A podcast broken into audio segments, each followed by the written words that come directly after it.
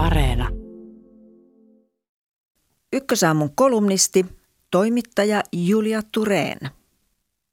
Neljä kymmenestä vanhemmasta kertoo säästävänsä lapselleen.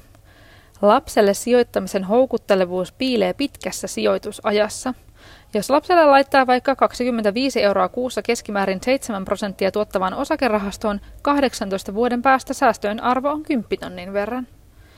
Viime aikoina on puhuttu jonkun verran siitä, että 18-vuotiaat ovat eriarvoisessa asemassa sen perusteella, onko tilillä 10 tonnin pesämuna vai ei.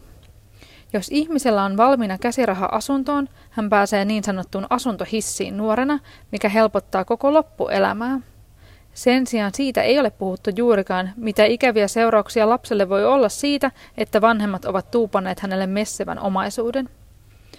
Puhuin lapselle sijoittamisesta eräänä päivänä Instagramissa. Sain viestin, jossa ihminen kertoi, että hänen vanhempansa olivat sijoittaneet hänelle ja myöhemmin alkaneet kontrolloida hänen elämänsä rahojen kautta. Osa vanhemmista ei sisäistä sitä, että kun lapsen tilille laittaa rahaa, ne ovat lapsen rahoja.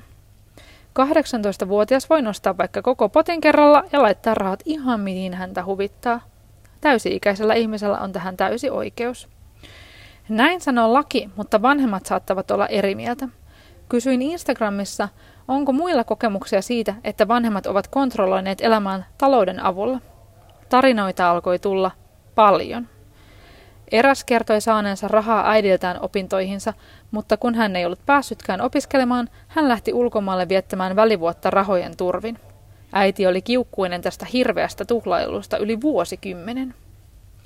Toinen sai lahjaksi isoisältään vanhan auton. Tämän jälkeen isoisä ryhtyi vaatimaan vierailuja viikoittain, vaikka välimatka oli parisataa kilometriä. Kolmas kertoi, että puolison vanhemmat olivat maksaneet opiskeluvuosien ajan tämän puhelinlaskut ja vaatineet tätä siksi vastaamaan puhelimen aina, kun he soittivat. Neljäs taas asui vanhempiensa omistamassa asunnossa ja nämä olivat ottaneet oikeudekseen paukata sisään omilla avaimilla milloin huvittaa.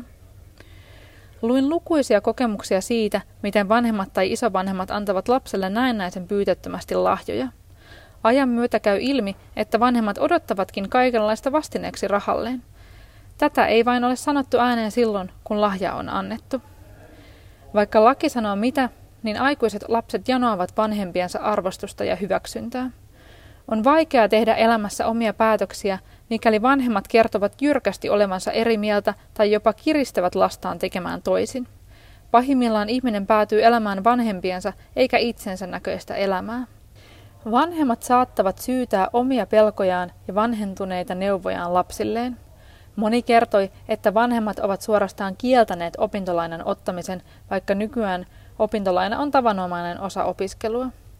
Muutama viestitteli, että vanhemmat olivat painostaneet tiettyyn opiskelupaikkaan, sillä alalta saisi varmempaa rahaa kuin lapsen omasta intohimoalasta. Vallankäytön ja huolenpidon raja on häilyvä. Olen kahden lapsen äiti ja tasapainottelen luultavasti koko loppuelämäni sen välillä, kerronko hyvän neuvoni vai annanko lapsen kokeilla itse. Vanhemman tehtävä on antaa lapselle hyvää rahakasvatusta ja parhaimmillaan näyttää sellaista mallia, josta kannattaakin ottaa oppia. Rahaan ja sen antamiseen liittyy aina valtaa ja se pitää tiedostaa. Jos aikuiselle lapselleen antaa rahaa, pitää tehdä itselleen selväksi, millä ehdolla näin tekee. Mikäli odottaa lapseltaan vastinetta, se pitää sanoa ääneen. Näin aikuinen pystyy itse päättämään, ottaako lahjan vastaan vai passaako.